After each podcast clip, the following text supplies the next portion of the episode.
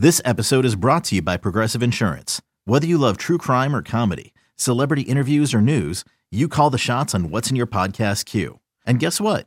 Now you can call them on your auto insurance too with the Name Your Price tool from Progressive. It works just the way it sounds. You tell Progressive how much you want to pay for car insurance, and they'll show you coverage options that fit your budget. Get your quote today at progressive.com to join the over 28 million drivers who trust Progressive. Progressive Casualty Insurance Company and Affiliates.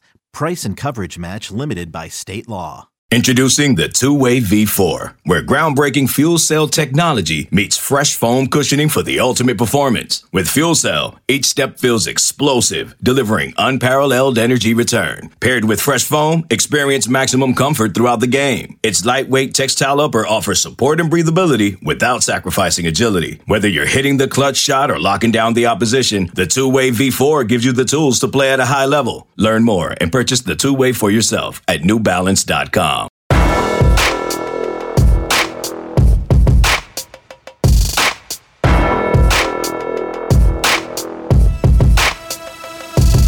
Welcome in, everybody, to the flagship podcast. I am Chip Brown of Horns247.com, joined as always by the managing editor, Horns247, Taylor Estes. Taylor, it is Texas Alabama week. The Longhorns and Crimson Tide have not played since that 2009 season national championship game and Texas leads this series 7 1 and 1. That is Alabama's only win over Texas. And it dates back to like 1902. and Alabama's making its first trip to Austin, Texas since 1922. And of course, there's great history between these two programs Darrell Royal, Bear Bryant, they met in the 1965 Orange Bowl when Tommy Nobis stuffed Joe Namath at the goal line to end the game. And someone asked Tommy Nobis, how uh, how close was Joe Namath to the to the goal line? And Tommy Nobis said, this far. so uh, it's great stuff. Nick Saban, of course, my gosh, there was a group of Texas boosters who wanted to hire him in 2013. Mack Brown, who was supposed to get fired by Steve Patterson, uh, but Steve Patterson didn't fire Mack. Um, that snafu delay cost the big money guys at Texas any chance of talking to Nick Saban. Um, and according to Tom Hicks, who uh, is one of Texas's biggest, most powerful boosters. That uh, situation was a lot closer to happening than people realize. So Nick Saban coming back to Austin, whether his wife was really looking for a house or not, Taylor, Nick Saban's coming back to Austin this time with bad intentions. That is not somebody I think that you uh you want to mess around with if these come into your home, right, Chip? I mean, the the storylines with this game are totally endless between Texas and Alabama. Whether you look at you know their last meeting, as you mentioned, being that uh, BCS national title game, there are still a lot of Texas fans and people in this part of the country that believe that if Colt McCoy didn't leave that game with an injury, Texas would have probably steamrolled them, which have could have changed honestly the trajectory of both programs. I mean, that was that was Nick Saban's first national title at Alabama as the Alabama head coach, and then obviously he's uh, gone on to kind of have a dynasty there uh, with the Crimson Tide, where Texas has gone in the opposite direction. I mean, the the storylines really that's that's just one. I mean.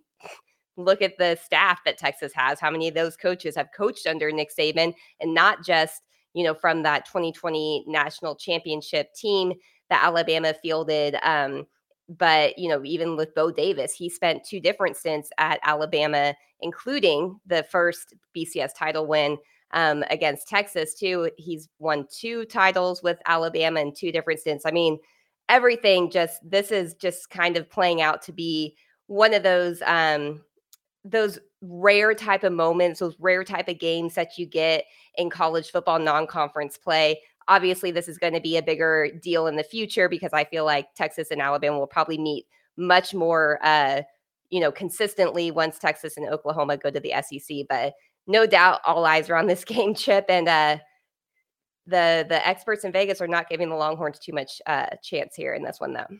No, no, they're not. um, the line opened at 19 and quickly mm-hmm. went to 20. And uh, Texas is at home uh, by our uh, account. Texas has never been a 20 point home dog since point spreads became a thing in the 1940s. Now, if someone has alternate information, please pass it along because that is not something that the Texas sports um, media guide has. Now, Phil Steele has uh, the lines from from previous games, but uh, nonetheless, Texas is a 20 point home dog. So, Taylor, this is a situation where Texas should be playing loose and free and brave and just let it all hang because no one is expecting Texas to win this game. And it's like they get a free shot at trying to take down the number one team in the country. And, you know, stranger things have happened, Taylor. Texas had a crazy run against Nebraska when Nebraska was a national championship contender starting in 1996 with that Big 12 title game. When if Nebraska wins it, they're going to the Orange Bowl to play for the national championship. And they were a 21 point favorite, and Texas beat them by 10. Now, that team had Priest Holmes, Ricky Williams, a loaded offensive line, Casey Hampton, a lot of experience. James Brown was a third year quarterback at that time. Texas doesn't have that this time. In fact, the the better matchup for Texas is going to happen next year in Tuscaloosa when Bryce Young is gone and Will Anderson is gone and some of these other NFL prospects that Alabama has on their roster. Um, you know, Jordan Battle, the safety, when those guys are all gone, and Texas is a year older at quarterback, a year older on the offensive line. That roster has a better chance against Alabama than than this one on paper. Now, on paper, I was going to say you. We say that now. Alabama's constantly reloading, though, too. yeah, I mean, no doubt about it. In fact, um, I was reminded today that uh, Alabama has a freshman nose tackle whose name is uh, Jaheir Oatis. Oh, yeah. 370 pounds. True freshman or redshirt freshman? Jaheim Oatis. Sorry. Well, that's a good question. Um, but Jaheim Oatis is 370 pounds, and he played against Utah State last week. So this is this is uh this is this is going to be a lot. It's a true freshman. He's true freshman. Good true freshman yeah, Jaheim Oatis, And Alabama plays a three man line with Will Anderson is a stand up outside linebacker. And so Jaheim Oatis will be head up on Jake Majors, who will be outweighed by 70 pounds in that matchup. So this is just going to be fascinating to see how Steve Sarkisian, who knows uh, the Alabama defensive staff very well. Pete Golding, we've said, uh, we believe Steve Sarkisian wanted to hire Pete Golding from Alabama to be his defensive coordinator. And that's why all those other assistant coaches were hired first because Sarkisian thought he was going to be able to bring in Pete Golding, probably ran some names by Pete Golding. But then after uh, Sarkisian hired Jeff Banks from Alabama to be the special teams coordinator and tight ends coach at Texas. Saban basically said, "Look, dude, enough is enough. You're stay not- in your lane. Stay in yeah. your lane." yeah, I'm the guy who gave you uh, a second chance in coaching. Don't forget, you don't need to show me your thanks by rating uh, my staff of one of its best recruiters and best coaches, mm-hmm. Jeff Banks. Yeah. And look what happened last week, Taylor. Jeff Banks, they defer.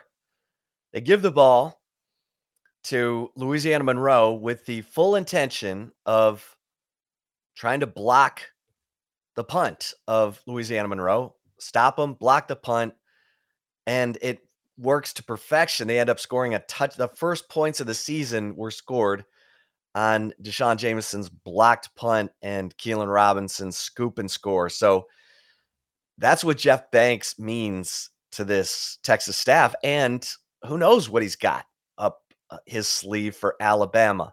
So there is familiarity uh, between these two programs. And talking to the Texas players, they were saying how Jaleel Billingsley, Agiye Hall, and Keilan Robinson were giving them little tidbits of tent tied tendencies and and you're just thinking well can that really help i mean in the heat of battle when you're dog tired and it's probably 100 plus degrees on the field are you really going to be locked in on whatever that little nugget was that Agiye Hall gave you about a cornerback or Jaleel Billingsley gave you about Will Anderson? I don't know. Maybe.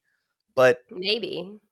I mean, Steve Sarkisian is going to have to call the game of his life. Uh, Texas players are going to have to have, as Ja'Tavion Sanders said, the week of practice of their lives uh, because he said it. He said, Alabama can blow you out easily, he said, mm-hmm. if we don't have the best practice uh, of our lives. So this is fascinating because no one is giving Texas any credit. Now, Taylor, was anyone giving A&M credit last year in College Station when Zach Calzada took over at quarterback for the for the Aggies and played the game of his life and beat the the Crimson Tide? No, and, I mean no, yeah.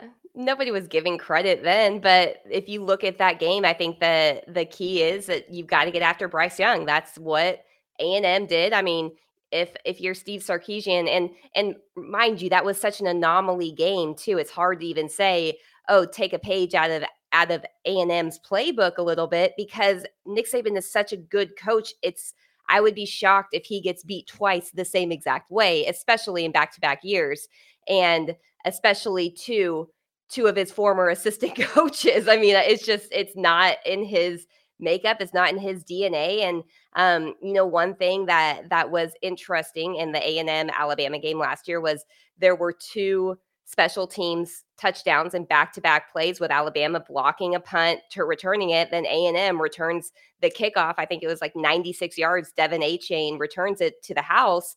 And that really was the the shift in the game a little bit more for A&M um because it was 7 point I think it was a 7 point game when that happened I can't remember exactly off the top of my head but that that worked last year. Who's to say that's going to work this year? You just it's hard to even look back at last year's team I think Chip when you look at the games where Alabama may not have played their best game or lost like how they did to out to um, Texas A&M it's just really difficult for me to even think that Steve Sarkisian and his staff can look at that game and be like, "Oh yes, those are some tendencies that we're going to see again this season." I just don't I don't see that playing out just because of the type of coach that Nick Saban is. Um, I mean, he is the best college football coach in history. I think it's fair to say that. And you know, one of the other ones, Bear Bryant, too, that happened to be a coach at um, Alabama as well. It's just it's really hard for me to even think that there's something that the staff could have seen that that the Crimson Tide did last year in that lost A&M that they're going to replicate this year just because of how successful Nick Saban has been in making sure that he doesn't get beat twice, especially the same way. Yeah. Yeah. I mean, you look at, uh, well, first of all, Alabama's not going to get caught looking ahead. Okay.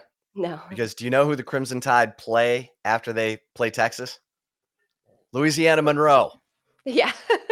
and they just watched Texas pummel uh, the Warhawks 52 to 10. So Alabama is their full attention is focused on Texas. And, and probably has been, as Sark said, for the last number of months too. Yeah. And Nick Saban's hearing about how Jimbo Fisher beat him last year. Kirby Smart beat him last year. Nick was 24 and 0 against assistant coaches, and then he loses two of three uh, to assistance last year. He did beat Kirby Smart in the regular season, then lost to him in uh, the national championship game. Uh, but Nick's Nick's pissed. Yeah. I mean, he's going to be looking to put Sarkisian in his place. And here's the thing: there there are areas where Alabama appears to be uh, not as strong as they've been in the past. Let's put it that way. Because I was gonna say, if you say weak, I'm gonna be like, just shut it down, right? No, no. none of that. Mm-hmm. But at wide receiver, no Jameson Williams, no John Metchie, and this is after a string of receivers, you know, DeVonta Smith, Jaylen Waddle, Henry Ruggs, Jerry Jeudy, And so we're not quite sure. I mean, although Bryce Young threw it to 11 guys against Utah State, that's a team that went 11 and 3 last year, by the way, Utah State. Um, and the offensive line was sort of up and down last year. And they're not, you know, some of those three, four of those guys are back. Three of those guys, sorry, they have new tackles, but they did bring in a transfer um, to to shore up one of those tackle spots. So, but they lost Evan Neal, first round draft pick, left tackle to the NFL. Those are like the two areas that and uh, Cameron Latu, their their tight end, the guy who beat out Jaleel Billingsley, the guy who was a defensive end. They moved him to tight end, and the guy had a record year for tight end touchdowns last year at Alabama, set the record eight. And Jaleel Billingsley's like, I'm out. And so Cameron Latu did not play last week against Utah State, but he is back in the depth chart this week. Uh, he had been injured, and so Cameron Latu uh, at tight end for Alabama coming back this week is big, although Alabama didn't need him in that 55 to nothing trouncing of Utah State. So if you're Pete and Gary Patterson and DeMarvion Overshown and you know whoever else is going to be counted on to make a play defensively, if that's where Alabama's not as strong. Oh, guess what? Bryce Young ran for 100 yards last week, and that's something he really hadn't been doing at Alabama.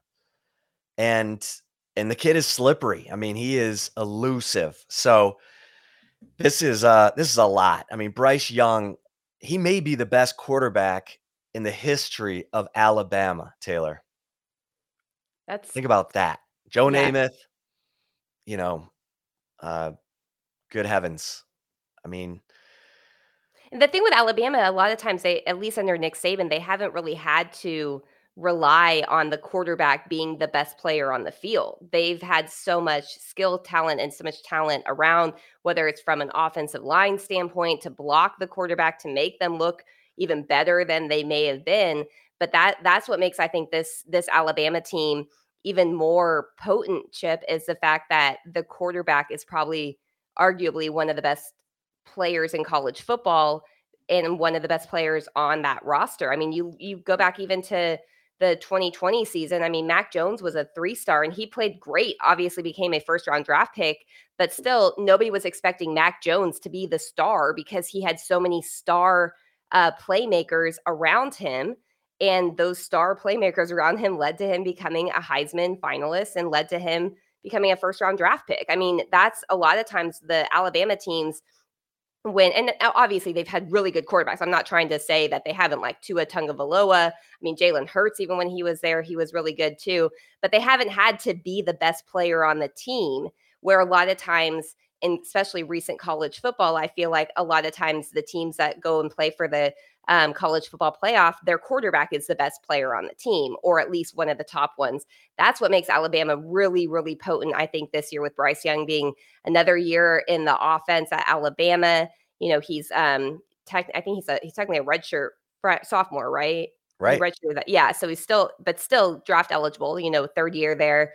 Um, you can say what you want about he learned Sark's offense and had to learn a different offense. It's Alabama's offense. Like let's just call it what it is. You can say there may be a different play caller, maybe a different coordinator, that's leading it, but it's it's the Alabama offense with the the little sprinkles of the offensive coordinators that they do bring in there. So I mean, this is that's he's a he's a deadly weapon. I'll say that for any any opposing defense, especially with another year under his belt, and um, you know, probably poised to be one of the t- the front runners for the Heisman again this year. He could win it back to back years. I mean, who knows? Yeah, yeah, and Alabama could have the top two players selected in the NFL draft, and Bryce Young and Will Anderson. Mm-hmm. And the thing is, we know DeMarvion Overshown is fast. He's fast. He's like mm-hmm. DB fast. Yeah. And you saw it in the opener against Louisiana Monroe, you know, getting the quarterback down, chasing plays down.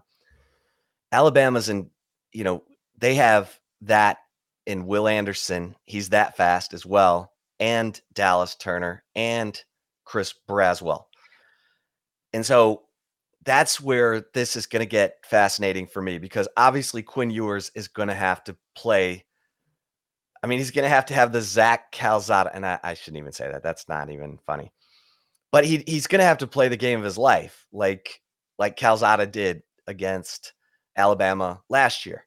Mm-hmm. And Taylor, he played. He's had one college game. He got sacked. Um, I think Texas was sacked three times. Hudson Card uh, was sacked, but um, Quinn Ewers has never seen speed on guys this big before. And it's it's just going to go up like 10 notches from what he experienced last week and from anything he experienced in his junior season in 2020 at Southlake Carroll. So I don't know how you replicate that. I don't know how you replicate uh, Will Anderson, Dallas Turner, and Chris Braswell flying at you. Uh, and all these guys are 6'4, 240. But if if Quinn Ewers can do it, and Sark's going to have to probably protect that offensive line by rolling the pocket, bootlegs, waggles, nakeds, whatever, uh, cut the field in half, run RPO to one side of the field, try to cut down the progressions. You're probably not going to get to your fourth progression like Quinn Ewers did in the Louisiana Monroe game. So I'm fascinated. I'm fascinated because Steve Sarkisian was confident on Monday. You know, he he had some swag about him. He didn't look like a guy who was, you know, chugging uh tums and trying to trying to calm his stomach. He he sounded like a guy who, you know, was saying, "Look, if you follow this game plan like to a T, he seemed to be trying to say to his players, you're going to be in this game. So lock in, focus, have the best week of practice of your lives because we're going to put you in position to be in this game in the fourth quarter if we don't make self, you know, unforced errors, self-inflicted wounds, turnovers, penalties. So, it's fascinating because this is this is a total uh, game changer in terms of potentially altering the country's perception of Texas and giving Steve Sarkisian a signature win, which he doesn't have yet. It's a golden opportunity. And no one expects Texas to win this game. And it kind of reminds me a little bit of the Texas LSU game uh, in 2019. And Texas had a chance to win that game, Taylor. Yeah. Well, and I don't think LSU was given at that point of the season the credit that they ended up having at the end of the season either. You know, I mean, that was an LSU team that they I don't believe they were number one ranked in the country going into that Texas game. Um, they were a top 10 team, but not that high. And then it turned out it's kind of funny like how that whole season played out because Texas you know, everyone was talking about how Todd Orlando and the defense need like they need to be fired, all of that, because LSU and this scrub Joe Burrow just like, you know, took it to the house on them. And then turns out that that was one of the most prolific offenses in college football history that Texas ended up facing. It's funny how, you know, hindsight's 2020, everyone wanted to bash Texas for sucking that game. And it's like, oh, LSU did that to every single opponent. That's that's interesting how that played out. But yeah, I mean, this is this is a golden opportunity for Texas to um, make a statement, as you said. And in sometimes I will say this that a lot of times with in college football, the the teams that don't have anything to lose are the ones that can be the the most dangerous ones. And that's what this is kind of showing up for Texas going into this this game against Alabama. However, Chip, I'm still hesitant to even play into that storyline or anything along those lines because it does seem like this is one of the best Alabama teams that Nick Saban has had and that that's a scary thought if you're any opponent facing the Crimson Tide this year. I mean, it's uh it is to be fascinating. That's I'm I cannot wait for it. Uh 11 a.m. It's a kegs and eggs. We know that Texas has had its battles with 11 a.m. kickoffs. Uh, if you can't get up for this 11 a.m. kickoff with, uh, you know, two the Heisman Trophy winner and a Heisman Trophy finalist rolling into your crib, then uh, College I don't know. game day, big noon kickoff going to Yeah. be there. I mean, every all eyes are on this game. Absolutely. And I just I just don't think Texas is going to get embarrassed in this game because look, this is you're going to get max effort from from every player on the Texas roster because of who they're playing. It's it's not a situation where you're going to have to worry are the guys up for this one? Were they out too late? They I mean Alabama brings your full attention um, you know, on every snap. And and we're going to find out about all the conditioning and all the um, you know, team building, culture Wednesdays, all of that because every player we talked to on Monday knows adversity is coming in this game. And and a lot of them said, I want to see how we respond to it. Like they couldn't wait. You know, Bijan Robinson's like, I'm looking forward to it. You know, adversity makes you stronger, makes you closer. Well, yeah, if you like each other and you care about each other, if you don't, it can drive everyone back into their own uh, corner of the room. So this is going to reveal some stuff, but as we've said, you know, throughout the summer, this game should not define if if Alabama wins the turnover battle, wins the game by 30 or it's not close in the fourth quarter and fans are leaving this game should not define Texas because of just how good Alabama is and the fact that Texas is youthful in some key positions. Two freshmen starting on the offensive line. Um, you know, in a in a quarterback starting his second college game. So I'm I just can't wait. Um, I know we need to like break down stuff and and all of that, but um it- Taylor, I'll, I'll just say this. I mean, you've got Jahmyr Gibbs at running back for Alabama. He transferred in from Georgia Tech. This guy can break it. You know, he's got breakaway speed. Those um, folks who are, you know, used to Derrick Henry and big Eddie Lacy, the big bangers. Jahmyr Gibbs is a guy who can fly. And so uh, that that's interesting. He averaged 10 yards a carry last week against Utah State. And they're deep. I mean, Trey Sanders is in this running back room. Taylor, one of the top recruits from two years ago. Everyone, you know, was hoping at Texas, oh, maybe Trey Sanders will come here. And I think he ended up committing to like every school under the sun before landing it at Alabama. But anyway, three years ago, right? three years ago. Yeah, he was Um, 2019 class. So you've got a loaded running back room. You've got, how about Jermaine Burton at wide receiver? He played at Georgia last year, and Georgia was all about their tight ends. And so Jermaine Burton's like, beats Alabama, helps beat Alabama, and then transfers to Alabama because he's looking at Jameson Williams and John Metchie catching 75 passes a year. And he's like, yeah, let me get some of that because their receivers keep going in the first round.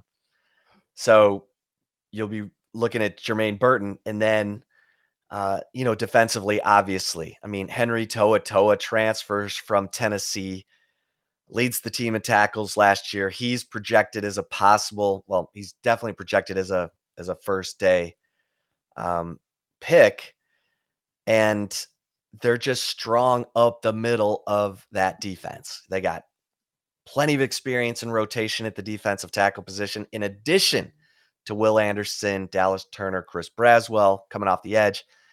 And then Henry To'oTo'o in the middle, and Jordan Battle, uh, the you know the total quarterback of that secondary, has seen it all.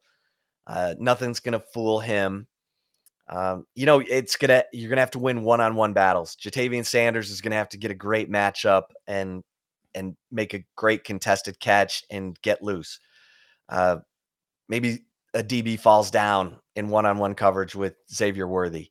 You know, I mean, I'm not trying to be uh, silly here, but Texas needs things to go right on Saturday in this game. And and if it does, hey, Sark brought up his first year at Washington um, when he had a home game against USC, the number three team in the country, and they were a 20 point dog. And they fell behind 10 nothing early and couldn't stop the run. And then they, you know, buckled down and and got some breaks, and suddenly it's tied, and Washington ends up upsetting USC in a massive win for Steve Sarkisian and in the momentum of that program. And Sarkisian w- was asked about it this week and said, "Yeah, similar, similar scenario." I mean, uh, USC had Matt Barkley. I think wasn't he a perfectly rated quarterback too? I mean, I think he, Vince Young, and Quinn so. Ewers are like the only ones. I don't think so. I think that it was only it was Vince Young, then Quinn Ewers was the next one. I think I could be wrong though. Well, Barkley was a big time USC, quarterback, was, yeah. and and Washington had Jake Locker, who was like a fullback playing quarterback. He was like those old A and M quarterbacks, like Bucky Richardson. But anyway, uh, Washington won that game, and Steve Sarkisian can talk about that with his team. He can talk about knowing, you know, Alabama's um, personnel inside and out. The funny thing is, there are current players on the Alabama defense who went up against Sarkisian's offense in practice every day too. Right, with so, probably uh, some better playmakers that they uh, had on the Alabama offense too. Yeah, not, not, that's not a knock on Texas either. It's just that's how good that team was. The I mean the you know uh, Jaylen Waddles, uh, Devonta Smith. I mean all of those guys like that's what they were facing in that offense. Yeah, and if you if it comes down to a field goal, I mean, Alabama, which has had horrible field goal kicking uh, throughout Nick Saban's 16 years there, now probably has their best field goal kicker under Nick Saban in uh, in Reichard. Um, the uh, Alan Reichard, I want to say Will Reichard. Sorry, Will. Will Reichard. He's like he was 22 of 28 and you know, they trust him in big opportunities, big situations, and um, you know they've got a, a, an experienced punter as well. So Texas, man, they were they were firing the holder uh, after a field goal the other night, and you know Isaac Pearson gets benched for Hudson Card is the holder after the after Pearson couldn't hold, hold on to a, a snap on a 38 yard field goal attempt that looked like something you know, looked like Bert Auburn threw up on himself uh, on that attempt. But just saying, Alabama experience uh, field goal kicker, another another area uh, where you have to look at all these matchups and you're trying to find an edge for Texas. I'm not sure that that is going to be an edge for Texas. Where do you think there is an edge for Texas if there is an edge for Texas, Chip? Uh, the home field advantage, the crowd. Does that work though? Uh, I feel like sometimes that's worked against Texas at times. Yeah, I mean, this is going to be. I, I, just can't wait to see this because you know you've heard that you know Gary Patterson he loves to look at opponents and he starts in April and he. Yeah, I, I hear he's got all kinds of ideas for this game. Okay, let's. I mean, what are you going to do? You're going to sneak a 12th player onto the field uh, on defense. I mean, there's just, uh, but you know what? Guys grow up, and guys, the guys who love the bright lights, they rise to the occasion. You may see a guy on Saturday who you thought was just okay for Texas have the game of his life and surge with confidence and be a different player. That's what kind of game this is.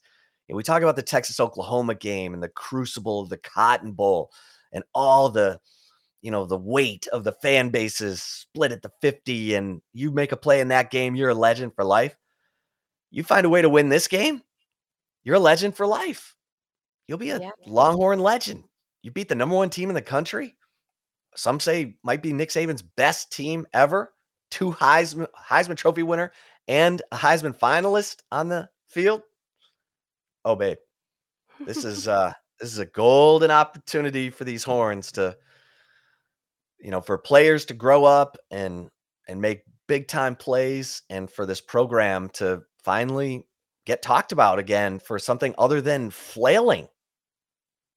Right. Yeah, no, you're right. And I will say though one thing, I feel like you know, we're talking this game up. It's a huge game. There's no doubt about it, but I also don't think that this is a like program defining game for Texas either because they are a 20 point underdog for a reason. I mean that that's not any any reason other than Vegas sees what this game is, the differential of talent, the differential of like the the state of the programs, I think. So I don't necessarily think that anybody that's a Texas fan if if Alabama, you know, wins by 20 points, I don't think if you're a Texas fan you should leave the stadium being like, "Oh, we're doomed for the rest of the year."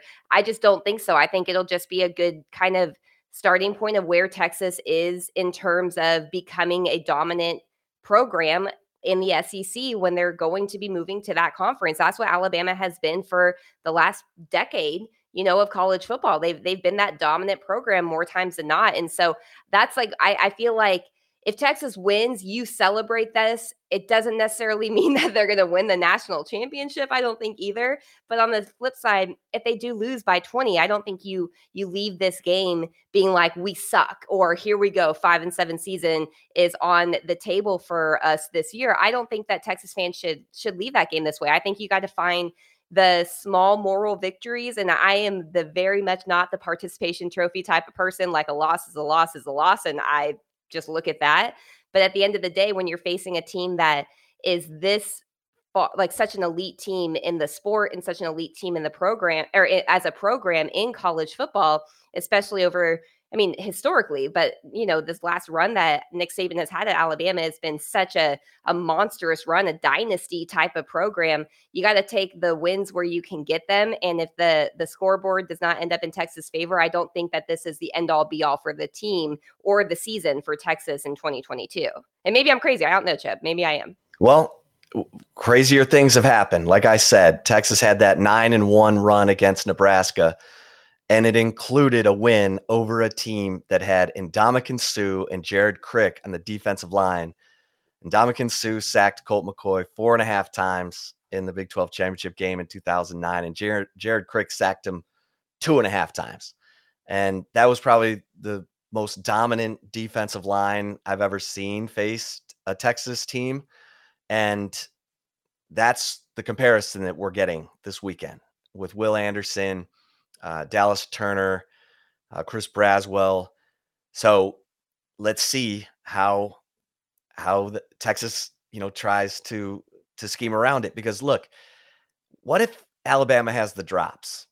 You know, what if what if their receivers are not as dialed in at 11 a.m.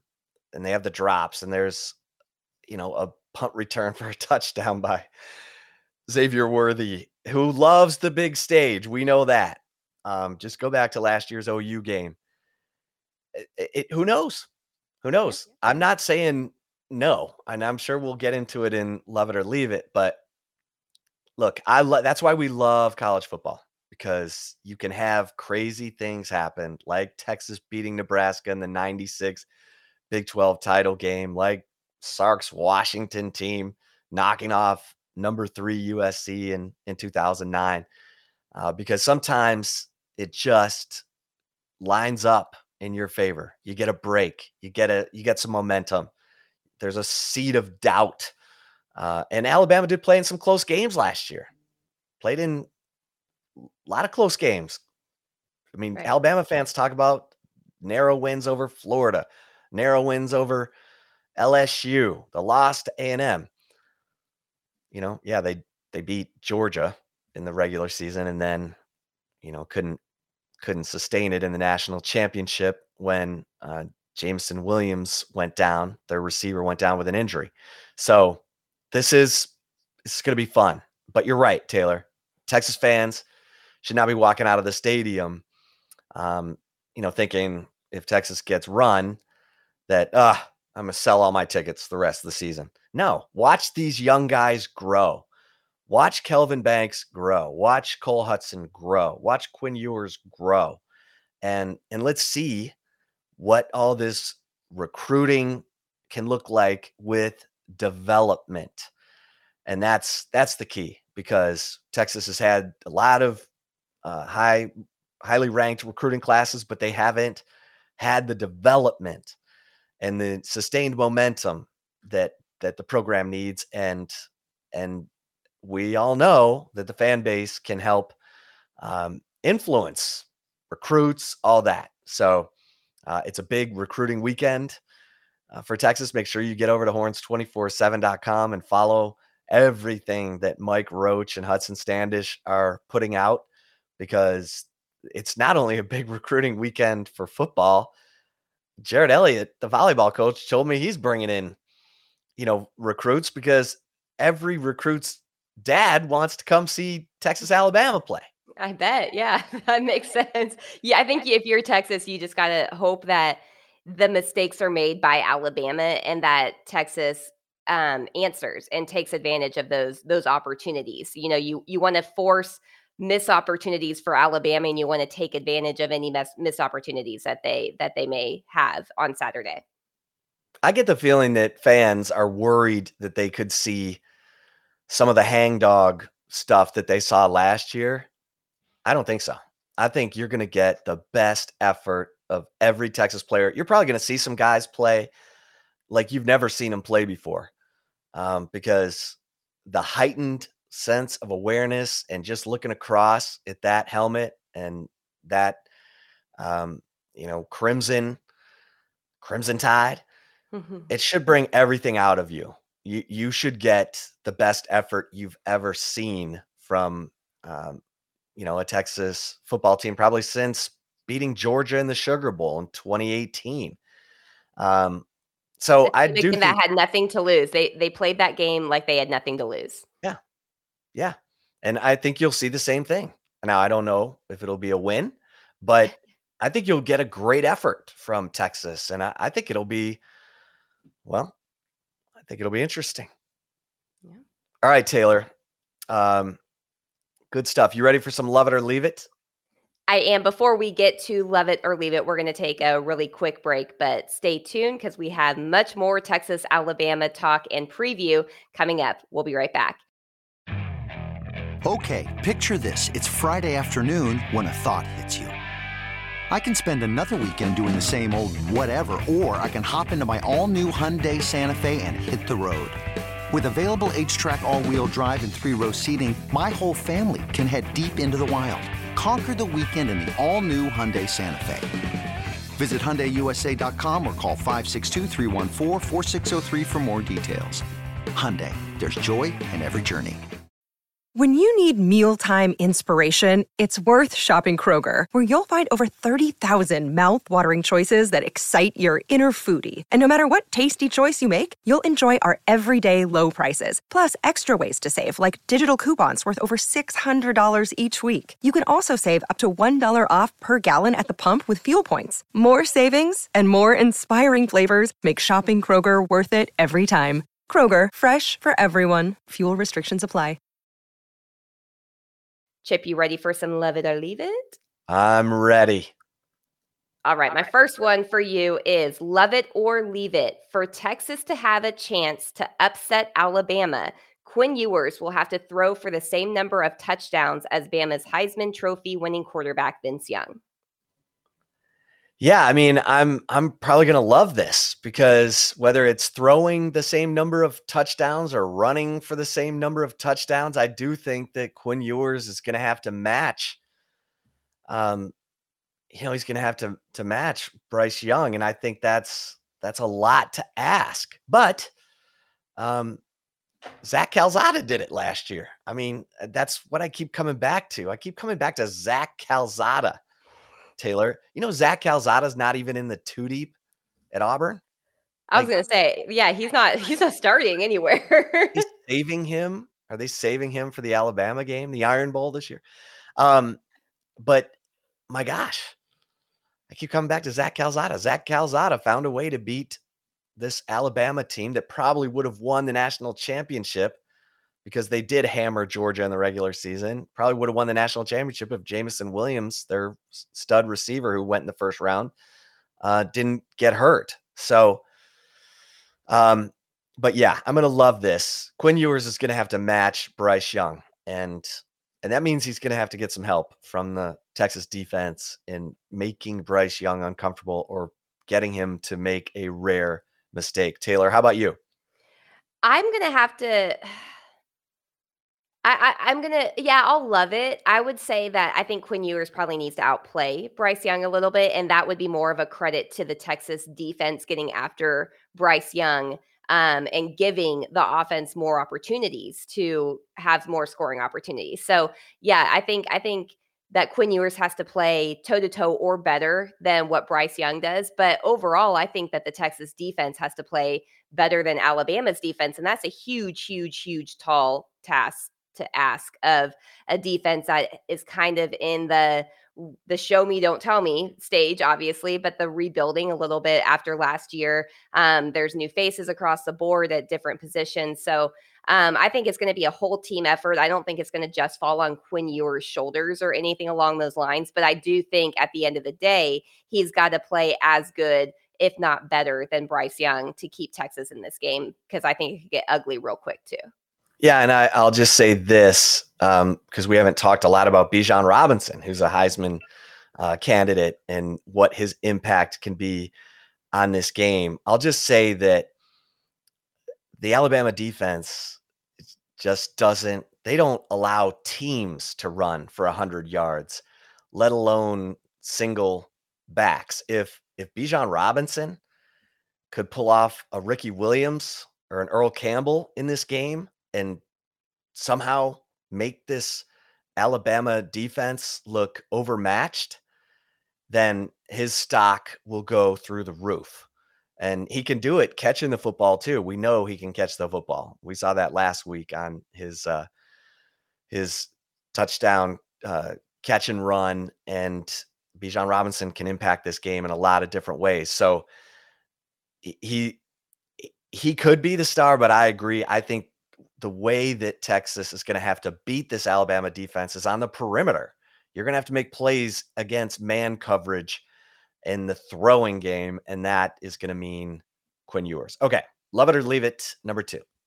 Yeah, and just real quick, just to say where Alabama is as a rush defense. Last year, they gave up. They were, I think, fourth in the country against the run, and they gave up 86 yards per game to opponents. So that is the type of caliber of run defense that they're going to be facing. But second one is love it or leave it. Saturday's game will end up being a shootout with the point total going over Las Vegas projection of 64 and a half points scored. Wow. Um if if the point total goes over, that is great news for Texas because that means we're in a shootout and Texas is making plays against that Alabama defense. I'm going to leave this. I I mean, so you're telling me that like 30 35 31 would put the point total over. Um man, I know that a&M and Zach Calzada put 41 on this defense last year. I just don't think Alabama's going to come out flat like they did in that game. I'm going to leave this. I think it goes under 64 and a half. And uh, I'll just leave it at that. Taylor, how about you? I mean, I'm not trying to be a Debbie Downer here. I think if the point total goes over the 64 and a half points scored, it's because it's a blowout against Texas. So I'm not going to say it's a shootout. I think it would be a blowout. So I guess I would leave it in saying that. Um, and I and I just I do kind of see that on the table. And I'm not, and again, I'm not trying to be the Debbie Downer. I'm trying to be real here. I mean, Vegas puts a, you know, a 20 point underdog at home, you know, when that, that to me says a lot. And if Texas just, you know, shocks the world, then I will be happy to eat crow because I know that our message board will be on fire in a good way and not a dumpster fire. So I'm going to, I'm going to leave it in saying it wouldn't be a shootout. It would be more so that Alabama just dominated the game. Okay. All right. Love it or leave it. Number three. Final one here is love it or leave it. There will be a non offensive touchdown scored by one or both teams on Saturday. Oh, sure. I'm going to love this. I mean, you got you got Jeff Banks, who is just the master of special teams. He drew up that punt block uh, that turned into Texas's first touchdown of the season. I know he's going to have something drawn up for Alabama, and Alabama uh, is the program of the non-offensive touchdown. I mean, under Nick Saban, no program in college football has more non-offensive touchdowns since he took over there. Well, since 2008, he took over in 2007. Um, so I'm going to say that I love this. I think we will see something unconventional in this game. And for Texas's sake, you need that unconventional to, to go in your favor and put a tiny seed of doubt uh, or some way of making Alabama players think, man, this just isn't our day. Uh, so I'm to love this, Taylor. How about you? Yeah, I'll love it too. I think uh one or both teams, I'll say. And I'm not sure if Texas will be one or if it's both, and that's a good sign. But yeah, I mean, I, th- I think that they're going to dial up a lot of different things for this Alabama team. You mentioned, you know, with Jeff Banks, the familiarity there from a special teams perspective um, can it, it's not going to hurt Texas in any way, shape, or form. But I would not be surprised if there was a non-offensive touchdown scored by at least one team, if not both. And if it's both teams, or if Texas is the one team, then that's a good sign because I think you got to take any points that you could possibly get if you're Texas in this game. You got to celebrate every point that you can get. You got to take advantage of any opportunity that you get against a number one ranked team like this Alabama team. So yeah, I'll I'll love it and say there will be a non-offensive touchdown scored. And for Texas fans, um, I hope it's in their favor. Yeah. All right, kids. There you have it. Um, it's going to be fun. It's going to be exciting. Anytime you put these helmets together on the same field with game day in town, Fox's big noon kickoff. We mentioned Flo Rida is performing on the Longhorn City Limit stage before the game. Um, plus, you got angry Alabama fans. They're not happy that Texas's ticket allotment is like all in the upper deck. Now, so Alabama fans are having to go to the secondary ticket market and they're having to spend way more than they wanted to just so that they're not in the upper deck.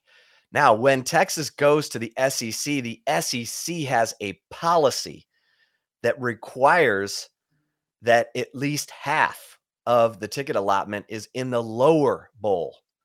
So that's why Texas is reconfiguring its student section. They had it in the south end. Now the students are back in that north uh, northeast corner because starting in 2024, uh, SEC fans will have a sliver of seats in the lower bowl that go right up into the upper deck. So that's where visiting SEC fans will will sit once Texas is a league member. As of right now, they can they can hose Alabama fans. Now, Texas fans better be ready to get hosed next year. Yes. Uh, because eh, you know the funny thing is Chris Del Conte and Greg Byrne, the athletic director at Alabama, are friends.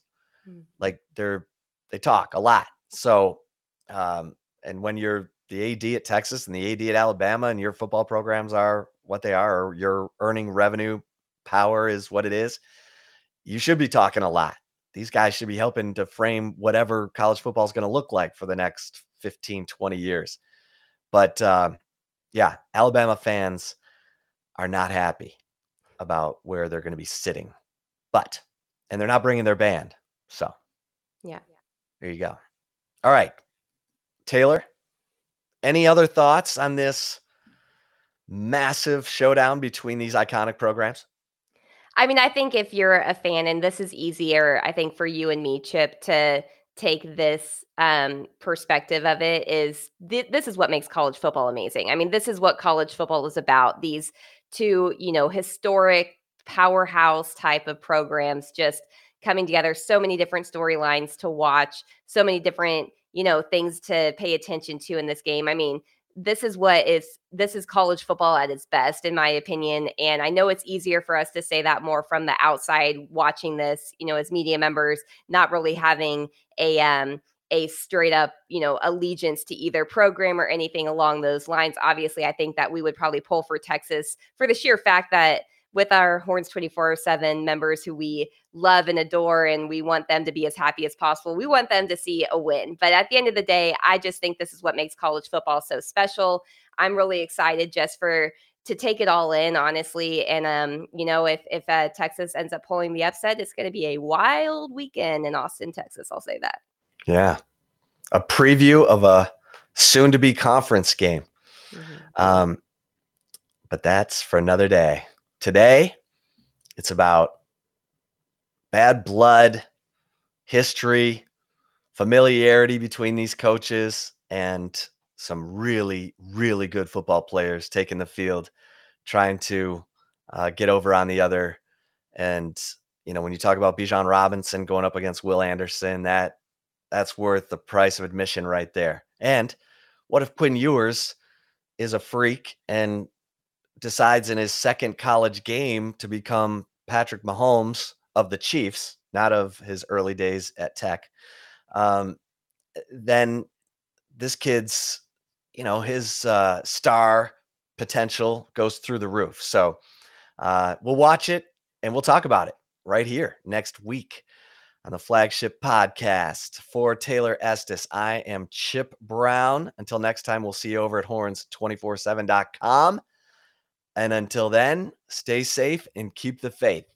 This is Tony Kornheiser show. I'm Tony. You expected someone else? So, what exactly is the show about? Hmm, I don't know. It's a sports show nominally. Football's over, but we're finally at a point where things matter in college basketball, and baseball season is on deck. Greatest three words in the English language pitchers and catchers. We have some of the best voices come on and explain what matters or what makes an upset, like Ryan does. Nine over eight. No, that's not an upset. No, yeah, it is, Bob. And if you're lucky, I might just tell you about my search for discounted sleep pants or my worries about what my dog just ate. Listen on the Audacy app or wherever you get your podcasts.